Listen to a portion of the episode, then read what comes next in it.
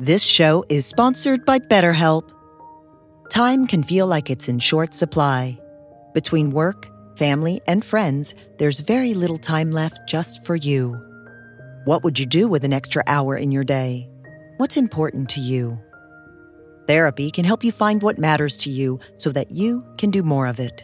It's a great way to increase self awareness, build a greater sense of purpose, deal with overthinking, and more. If you're thinking of starting therapy, give BetterHelp a try. It's entirely online and designed to be convenient, flexible, and suited to your schedule. Learn to make time for what makes you happy with BetterHelp. Visit betterhelp.com slash be here now today to get 10% off your first month. That's BetterHelp, H-E-L-P dot com slash be here now.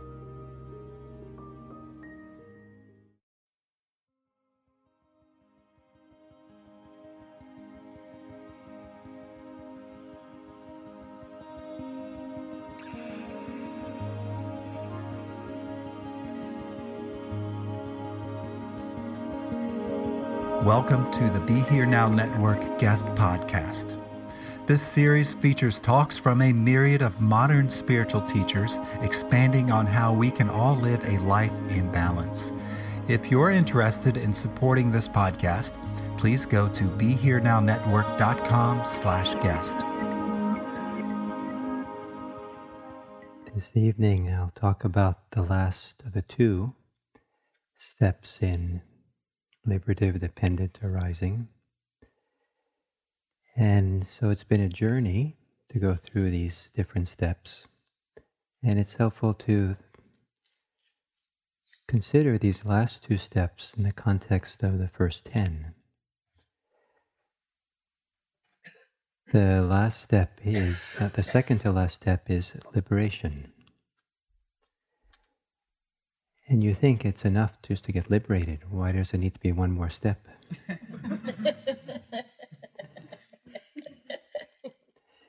and uh, the last step is knowledge of what has come to an end with liberation. The traditional language is knowledge of what's been destroyed. It's kind of powerful language knowledge of what is no longer there. And um, you know, liberation is kind of the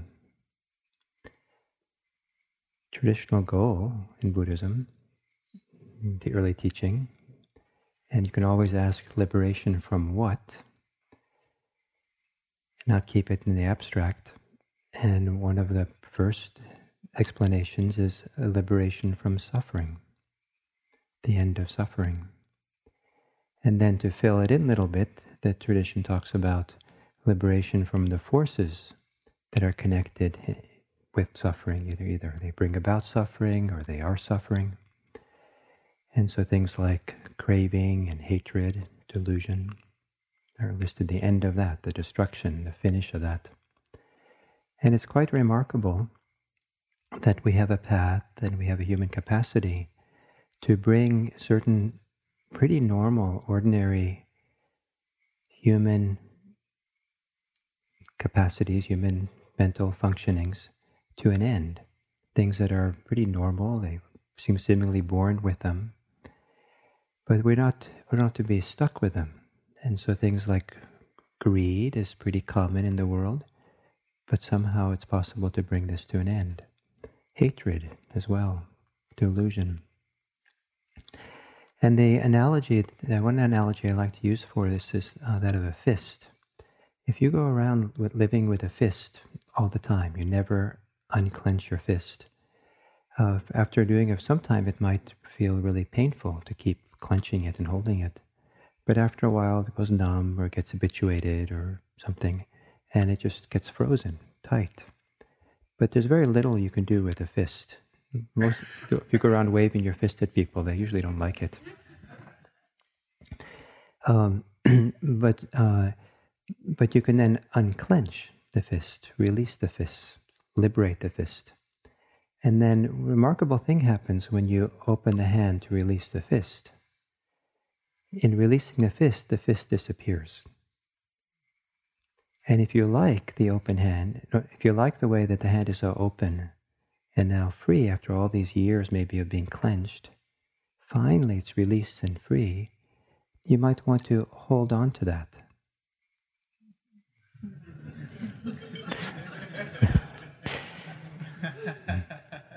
By clenching your fist again, and you've lost it. So there's something about the letting go, the releasing and freeing, it doesn't quite work to pick it up again, to grasp it again. It belongs to a different category of, I don't know, way of being in the world, relating to things, than how we often relate. And that can be a hard thing to learn. It's one thing to let go of something and to really appreciate that what that letting go is like, but then to get attached to that. But then we lose the, the, the open hand. So, and what's what's significant about the open hand? One of the things is in his, you know, in terms of liberation, being liberated from the fist, is what is now absent. The fist is absent it's ended. You can certainly create it again, but for the time being, it's it's ended. And the tradition talks about the permanent ending of certain things, that they never come back. And the years that I've been a teacher, people have come and reported to me that uh, things have gone away. It's seemingly once and for all for them. The first time that someone came and told me this about themselves, a woman had been on a retreat with me. She came back for a second retreat a year, year later. And she said to me, After that last retreat, I'm no longer cynical. And that was kind of remarkable. No longer cynical. I had an, a man come to me and said that um, after he'd practiced for a while, his family, especially his kids, got worried about him because they were worried maybe he was an older man, so they were worried he was getting senile and because he wasn't quite himself anymore. And they wanted him to go see a doctor. And uh, the issue was he was no longer anxious. Because his, the kids had known his whole life he had been an anxious man. And after doing the practice, he no longer was anxious. It was done with anxieties, and, and the kids got anxious instead.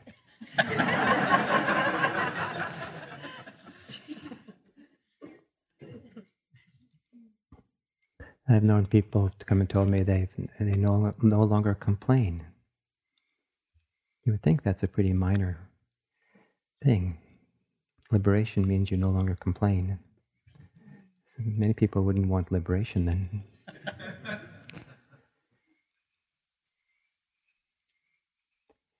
people who have um, been caught up in resentments and I've had people talk to me who've had resentments for years and years. And then through this practice, they attributed, they put their resentment down. It was done, no longer there. So, this idea of putting something down, or releasing it, or uh, freeing yourself from it, being liberated from it, is a remarkable capacity we have.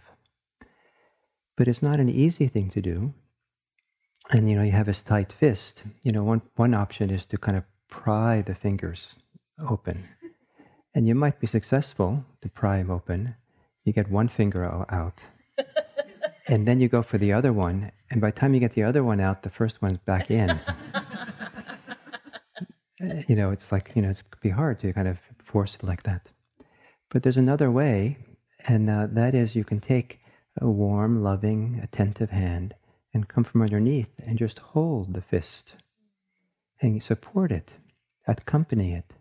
And then maybe it'll feel the support and it'll slowly begin to feel safe and begin to thaw and relax and open by itself.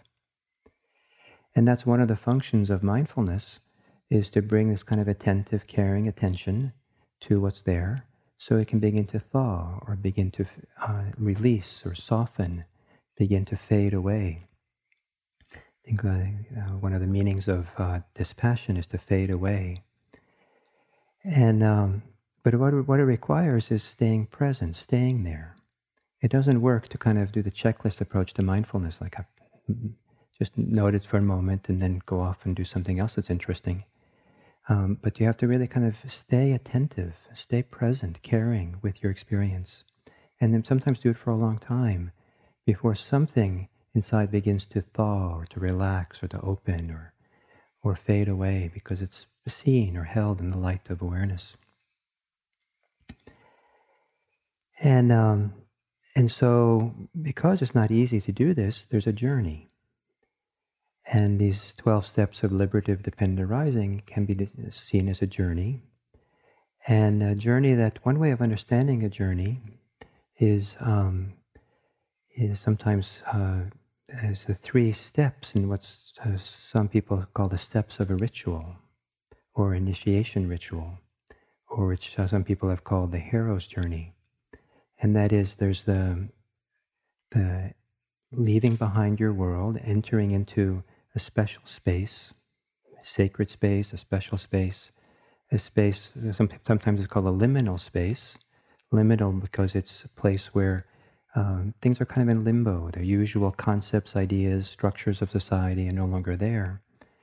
And uh, in that kind of special, sacred, liminal space, something can happen. And then after it happens, then there's a return. And so this entering in is, is the preparation. The liminal space is a place where a lot of things have been put down. Like in rites of initiation, sometimes um, they go through these steps, and you go into this kind of um, the middle ground, the liminal space, and you might, uh, for the time being, your name might be taken away, your usual clothes you wear are taken away, your social status is taken away, or your um, you know your role in life is taken away, and so many things are kind of temporarily taken away, and um, or just not relevant there. And in that uh, kind of uh, dropping of identity, dropping of familiarity, dropping of things that we usually have to buoy us up, um, there's a kind of uh, open space, open space in the mind and the heart for something to happen, something to shift, something to um, be acquired, like or like a new name perhaps, or to make a vow or a commitment in a rite of initiation, or to step into a new role, a new position, a new way of being, or to uh, leave something behind, and then come back in the world with um, without what you put put down and with what you've picked up that's new. So these, uh, so it's a journey, and so being here is a journey this way and these 12 steps of liberative dependent arising. So the, the entering in process, this the preparation of coming in, and maybe it's a little arbitrary which factors we describe as being that. But certainly the first two, that uh, a willingness to face suffering, willingness to look at the suffering and be with it. And that's an heroic thing to do. That willingness to be with suffering with the open, warm hands and just there with it, and to discover a new relationship to suffering, a new way of being with it that uh, many people never learn over a lifetime. A way of to, to find wisdom, to find freedom, to find maturity, sanity in relationship to suffering. Find a path in relationship to it. And then having that path, having that possibility of freedom, a wise relationship to it, then there can be confidence in that path, faith, trust. And so we step in with faith into the ritual, into the initiation, into some new possibility. And the idea that we're going for an initiation, for me, is a powerful idea because um, it, it involves a willingness to enter into something new, something unknown, something that's and a willingness to kind of maybe be different in the process. If you're not willing to be changed by this process of practice, then you know it's much harder to be changed by it. So this stepping in with willingness, with trust, with faith. And then um, whether the next steps are part of the entering the initiation or part of the liminal space, it's maybe a little arbitrary, maybe depends.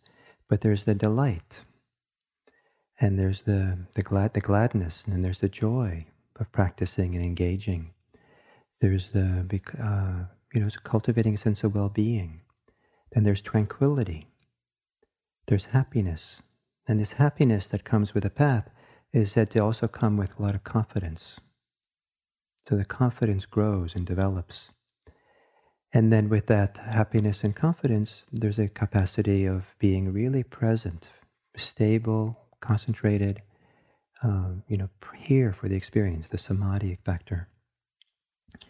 And that's kind of set the stage and kind of entered into a new space where the normal discursive mind is not so busy and we've been willing maybe to put, uh, put aside to some degree uh, thoughts and concerns of other times and other places um, to some degree, we have to put aside some of our new, usual sense of self, self-identification ideas, because as long as those are operating, you can't really get settled and focused in meditation. You can't. The samadhi factors can't happen when the mind is busy in its thoughts and concerns.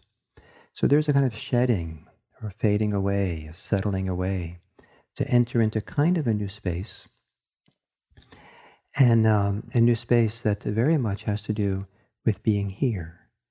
So it's kind of like not really new.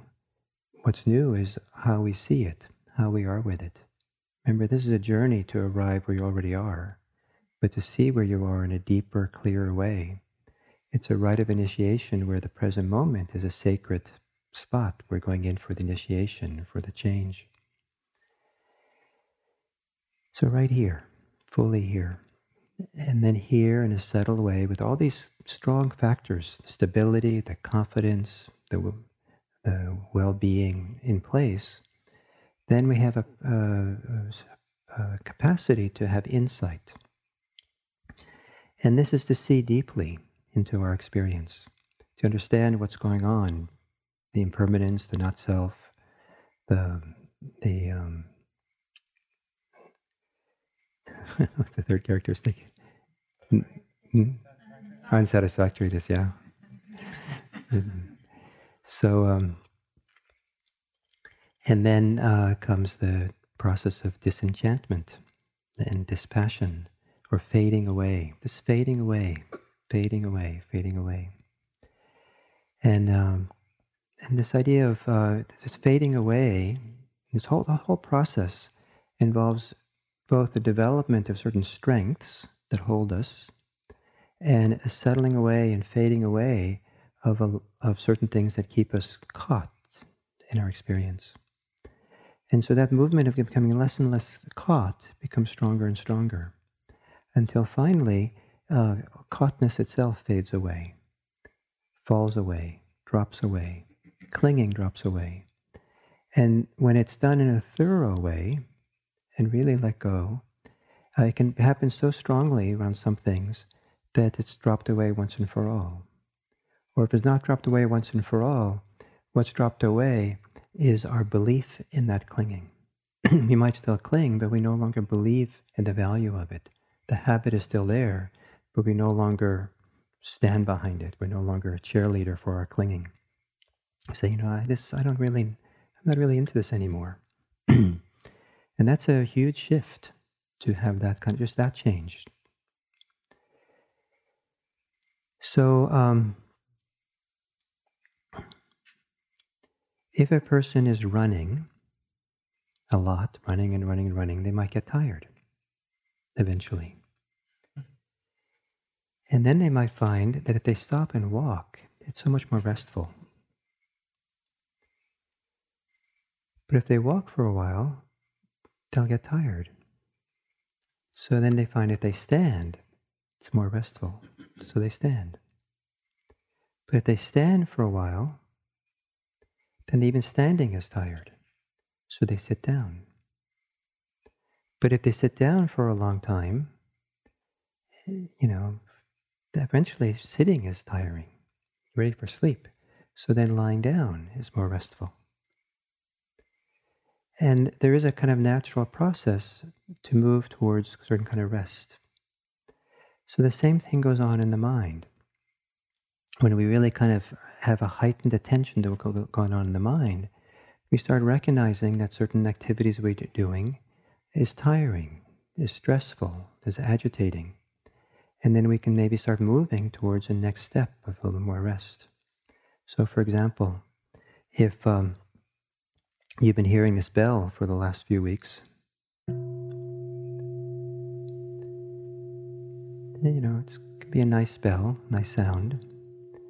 And so you might start thinking, or maybe not you, but some mythical person might start might start might start thinking that um, that's a nice bell. I want that bell. If I had this bell at home, my meditations would be really good. And I really need to have that bell. And I think I'm going to compose a letter to Spirit Rock and explain to them how much I need it and make an offer they can't refuse. And I wonder how I should word that letter. And, and we start crafting this letter. It's many pages long after a while and the importance of the bell. And after, you know, maybe three weeks on a one month retreat of writing a letter, it finally, like, oh, this is getting old. you know, and the mind gets tired of it. Wow. So you say, okay, enough. And um, so you stop writing the letter, but you're still thinking about, so you go to the next step, more restful, which is just stop writing the letter, but still think bell. Oh, so nice the bell. Wouldn't it be nice to have the bell? So just simple desire for the bell is so much more restful than writing a letter. So it takes a few weeks to just have the desire for the bell until you realize that's tiring the mind out. And so then you let go of the desire. And then um, when they ring the bell, there still is, oh. and that's pretty good for a while, but after a while, you know, you're kind of settled and quiet, and actually it's a disturbance to go, ah. So you let go of the ah, bell. And then your mind gets quieter and goes to a quieter place. And then you notice that um, they ring the bell, and you ha- just have the, the thought in your mind, bell. There's no ah, just bell. Oh, the bell. And then after a while, you notice even that thought that's a bell is a kind of agitation for the mind. It's extra, it's not needed. It's actually better without it. It's quieter without it. It's like this you're in a peaceful place, and it's kind of like the, the, the surface of the water was still, and there was suddenly a little wave in the water, wave in the mind. So even though even they call it a bell, which is an innocent thing to do, you see it's a little bit too much. And so, so next time the bell rings, you don't think bell, it's just sound, you know, just boom. And um, but it's you. Here, you're the recipient of the sound. You're the hearer of the sound. And you say, oh, even this notion of me, me being the one who hears the sound, you know, that, I don't know if I need to do that all the time. I've been living that way all the time, but it seems like there's something better right now, more restful. So, okay, let, let's go. So, but what fades away is the idea of being the hearer of the sound. Just a sound and no hearer. In the, in the heard, just the heard. And each of those steps along the way not only is, goes to more rest, but each of them becomes goes to more openness, more joy, more ease, more peace, and it progressively gets better and better. These steps, until finally, there's there's no one hearing; it's just sound. But then the very capacity, the very listening itself, even without a listener, falls away. And it's even better. It's just like so nice. It's like freedom, it's like ease, it's peace. And this movement to greater and greater peace, sublime clarity, profound openness, emptiness, is going from less satisfying states to more and more satisfying states to be in. It's This is movement. But the movement often is one of fading away. There's not like a button you can push. Some people are waiting for the magic moment where everything fades, you know, just drops or something drops. But sometimes it's like by thinking. I used to think that I, I you know, I just have to kind of let go of my thoughts and be done with them. But um, what I see in my own mind is that in the course of meditation or course of a retreat, that my thoughts begin being sometimes the most substantial thing in the world.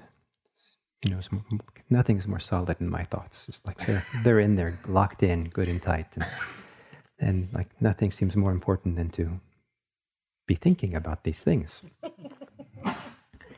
and then, um, and it's and then slowly I begin to relax and soften, and some of the concerns begin to recede into the past, and the thinking gets quieter and softer.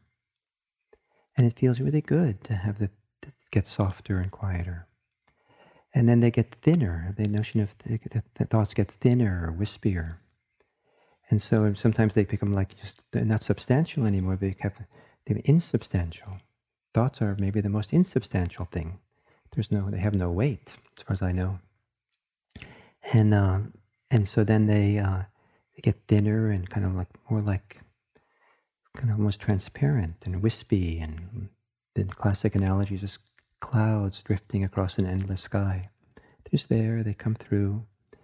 And then after a while, the identification with the thoughts recedes, and you're no longer living in the thoughts. We're no longer interested in the thoughts. They come, but there's almost no nothing in it. No, very soft, very light, and they don't come as often, and they become thinner and thinner, quieter and quieter. And it just feels so good. This movement towards the thinning of thoughts, the quieting of thoughts. Though every once in a while we get afraid because who are you if you're not thinking? So then we start thinking again because that's where home is.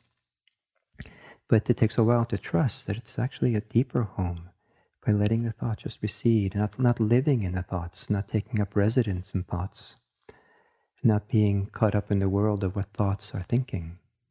But just, you know, that's our, the, our home is not in thoughts, but in awareness. And the thoughts get thinner and thinner. There's almost nothing left, just a single strand. And it feels so good. And then the strand breaks. Then who are you when you have no thoughts to tell you? When you don't use thoughts to explain to yourself who you are, then who are you? Or what is this? What's here?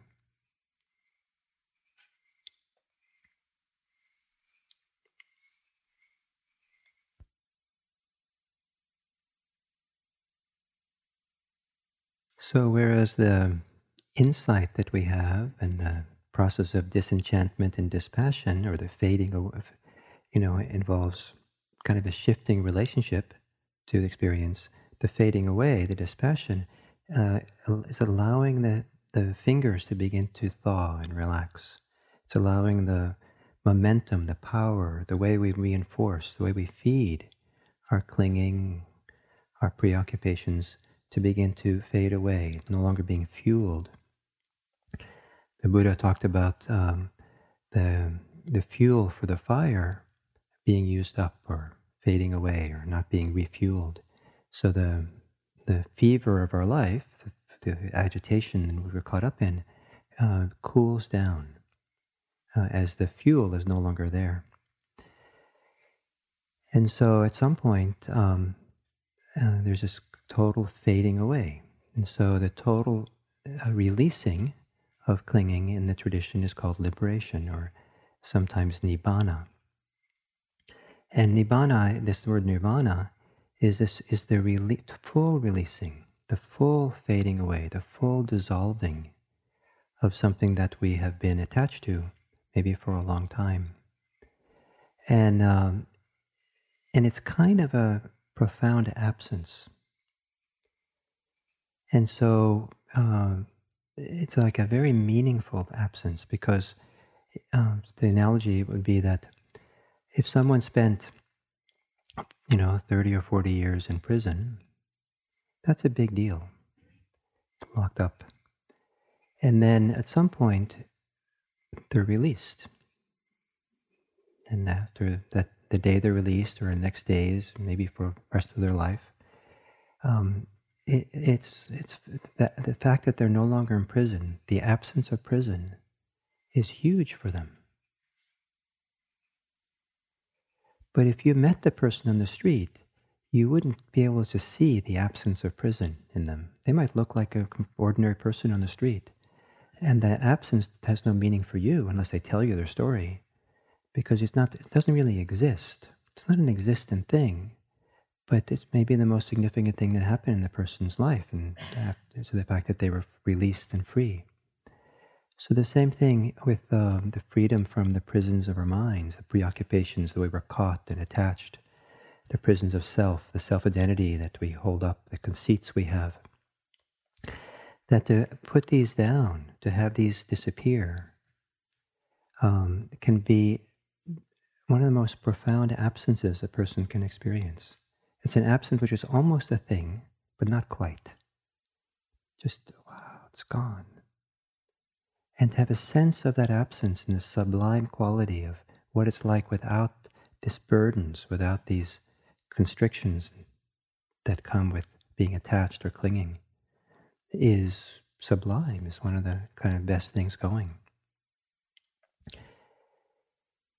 So there is um, a species of humans that are born in the ocean, and they're born swimming. And they just swim and swim everywhere. That's what they do. They just swim. But then, after swimming for many, many uh, years and decades, some of them get tired swimming. So there's one person who's kind of adventurous and thinks there must be another way. I heard rumors that far out to the east, there is a, um, a place where you can rest, maybe land or something. So the person swims and swims and swims and swims, but swims for so long as tired, getting more and more tired, doesn't find the rest place. So then someone says, Oh, but no, it's to the south. And the person swims and swims and swims to the south. But far to the south, Southern Ocean, someone says, No, no, it's to the north. Person swims and swims and swims. Far north, someone says, I don't know where that rest place is, but I think it's in the west person swims and swims and swims, and swims, goes to the west. And there in the west, there's comes across an old, old part of this aquatic species, humans. and and uh, the, oh, you're looking for the place to rest. You know, all you have to do is flip over on your back and float. all you have to do is flip over and float right here. So, right here, flip over and trust. Right here, relax deeply. It's here. It doesn't require solving your problems. It doesn't require have creating a better past. It doesn't require planning a future. It doesn't require having some wonderful spiritual experience,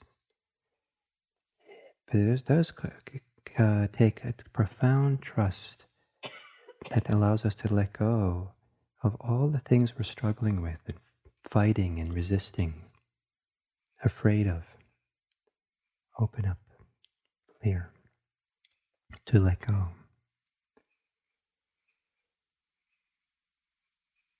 As the process of fading away goes deeper and deeper, then uh, some of the movements that fade away is, you know, the, because there's, you know, we go to more and more restful or peaceful states of mind, stiller places, is uh, intentionality. Any desire, all desires, fall away, not because desire is wrong or bad necessarily, because desire still kind of waves on the pond, in the lake. Desire is also still kind of being caught up and involved in something. And so as we get quieter and quieter, it becomes more important not to be kind of let go of desires. As we get quieter and quieter, this fading away process continues. Um, it makes sense to fit, let uh, any notion of self fade away, any reference point of me, myself, and mine not because self and me, myself, and mine are wrong to have, but that it's really clear as the mind gets stiller and quieter that it's just more waves on the on the lake, on the still water. And so it just makes sense to kind of let it fade away, at least temporarily.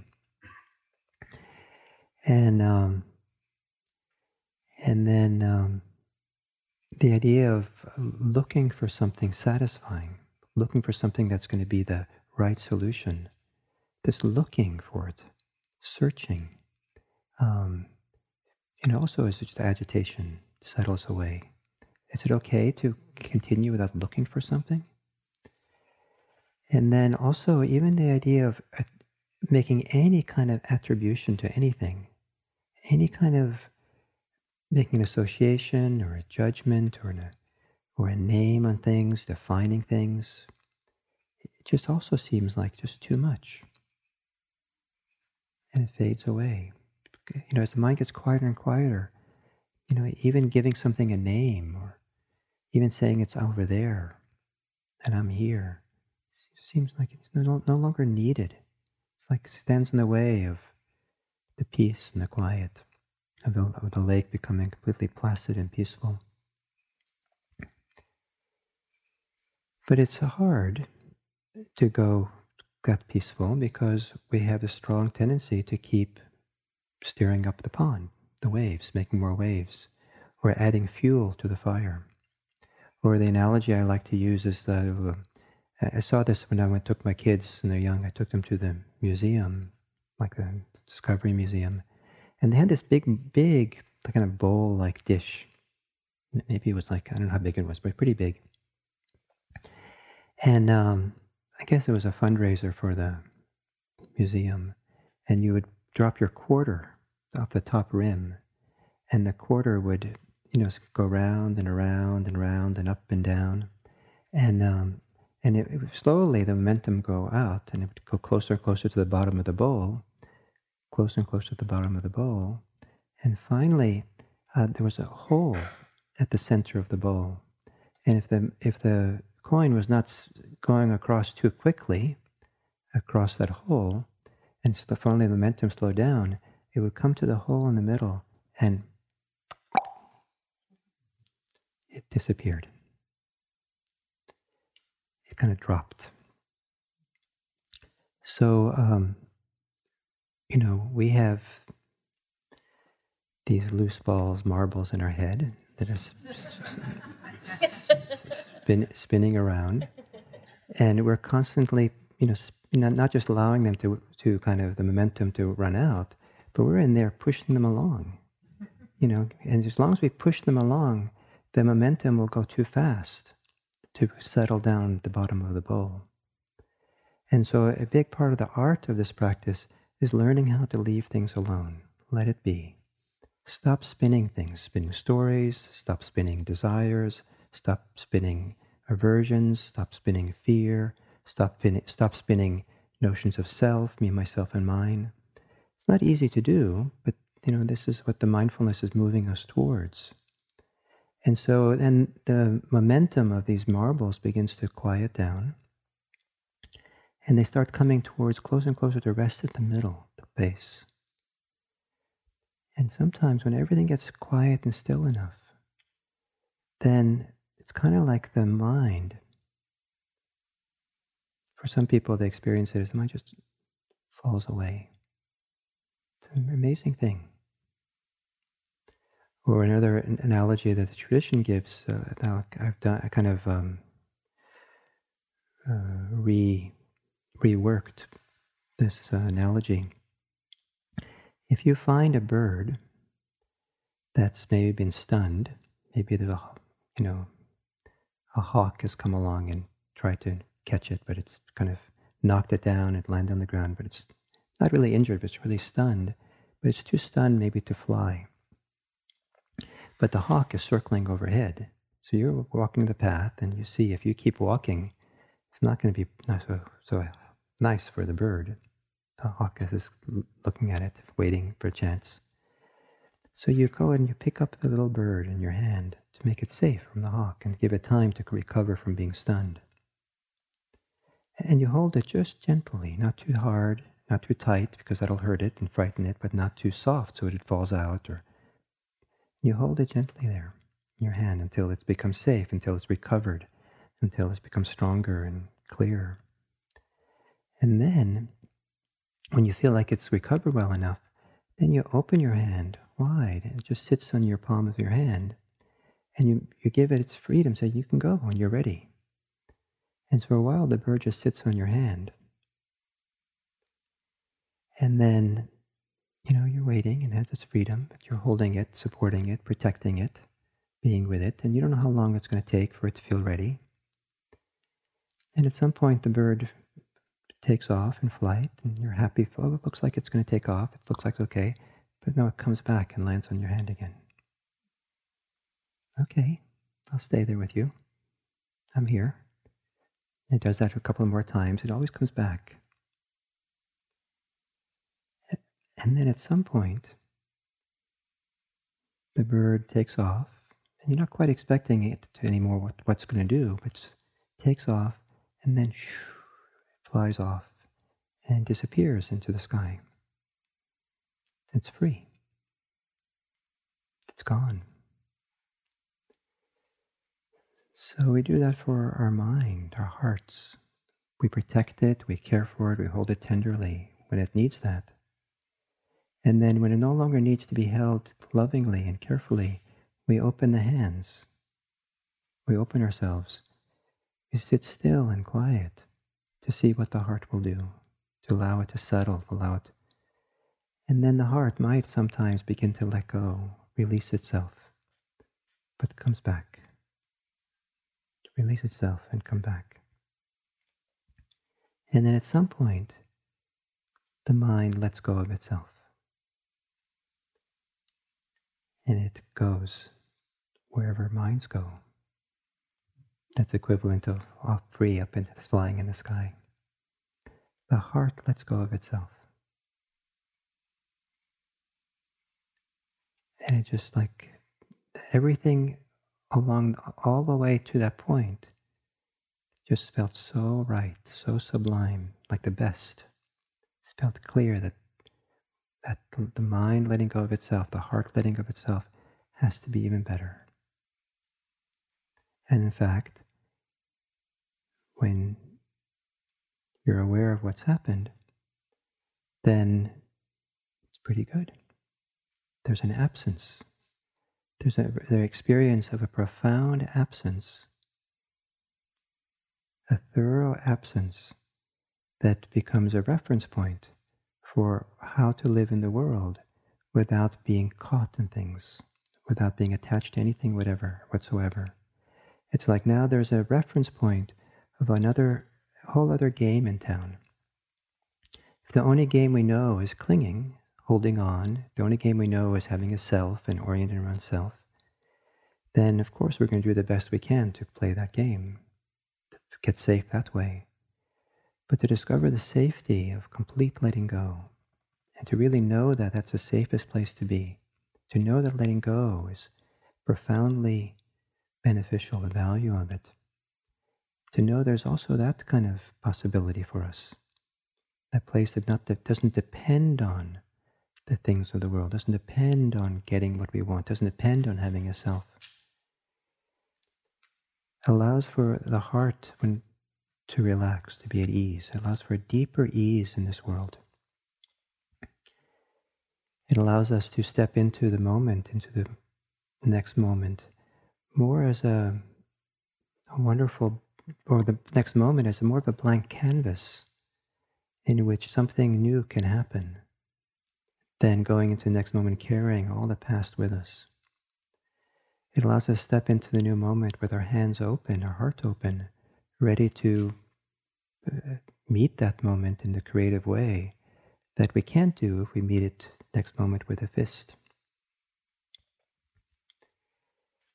So this uh, release liberation, freedom.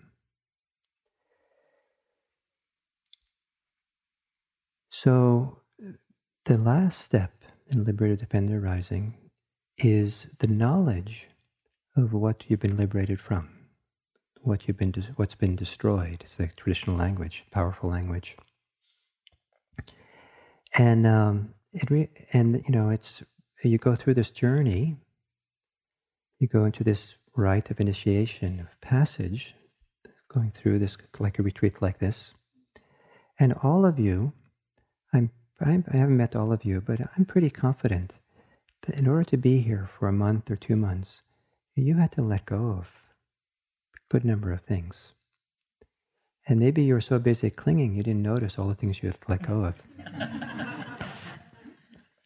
but there's a lot of letting go to be here.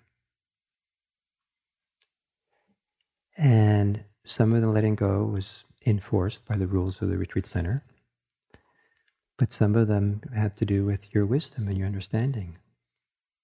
Some of it had to do with the fading away, just you weren't concerned about things, you weren't on you know, on the news for all this time. And so you weren't thinking about certain things because of you weren't getting that feedback, that information. And so you kind of the mind let go of it or it faded away. It's helpful to recognize what you've what's faded away, what's been let go of, if it's temporarily.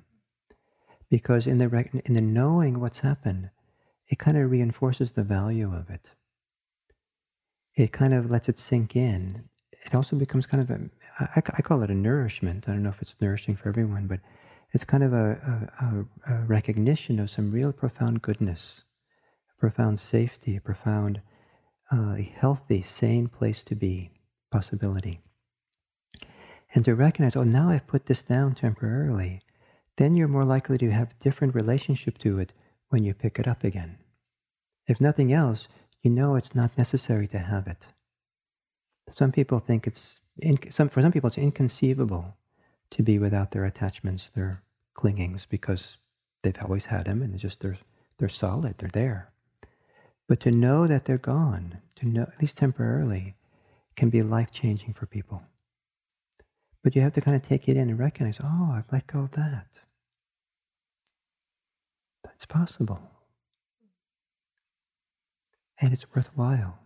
It might take me a long time, but now I know it's like a North Star that I head towards. I know that that's the direction. That's possible. That's the work to be done. That's where freedom is found. Freedom is found in the freedom from attachment, freedom from craving, freedom from being caught up in self. Freedom in Buddhism is a freedom from. It's not so much emphasize a freedom to the freedom to shop, the freedom, freedom to you know, you know, state your opinion. All kinds of things that in Latin America people like to have freedom to do. It's, a good thing, but the the freedom of Buddhism is really freedom from. So it's helpful to recognize and see what we've been free of. In the tradition, when they talk about this last step, they talk about three things that have been uh, dropped away or come to an end.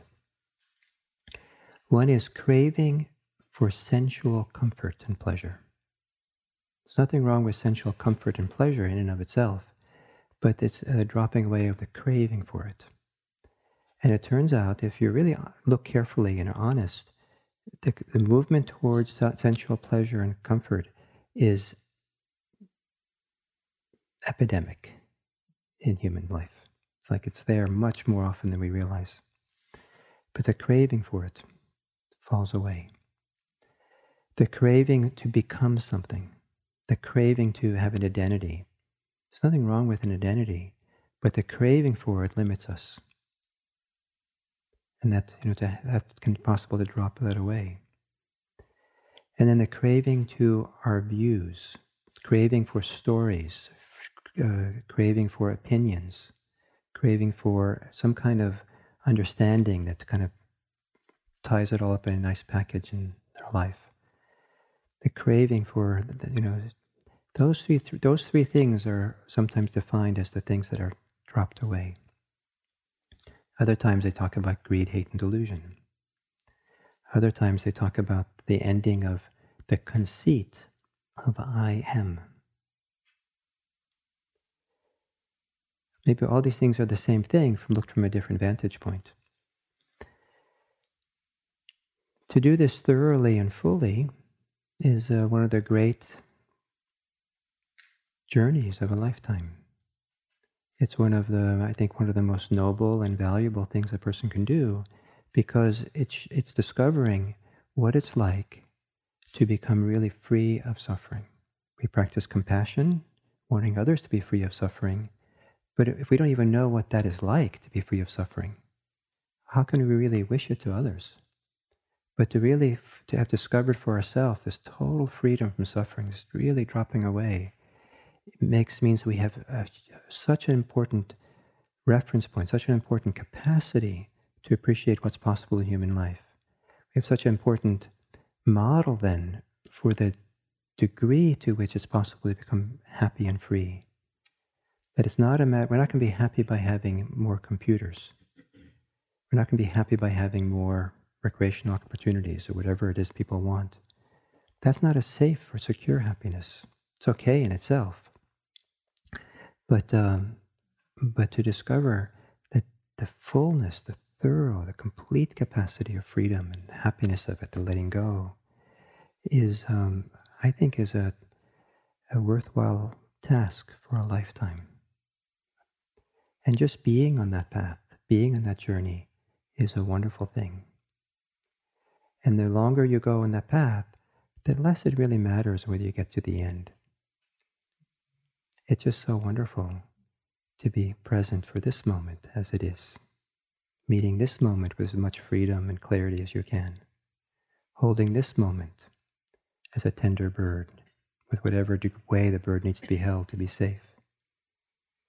Being this moment and letting things to thaw, relax. And in the end, you might discover that it's not so important that your core problems are solved, but that your core problems dissolve. And to allow them to dissolve, to step back, hold them kindly, be present, stay present, be here. Let your mindfulness be more continuous so there's a chance for this settling, this thawing, this dissolving, this relaxing. Be here with your experience. And just be with it without fueling it anymore, without pushing the marbles anymore. Letting things just be, be, be. So things can begin dropping away. And how much, how fully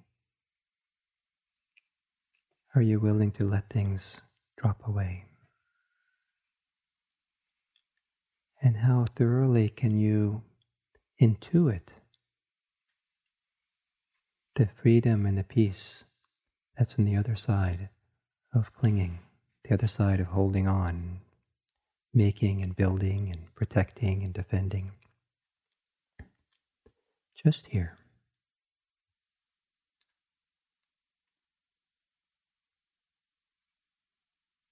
And the heart, the blessed heart, sets itself free. The heart frees itself. The heart lets go of itself. Liberated and free.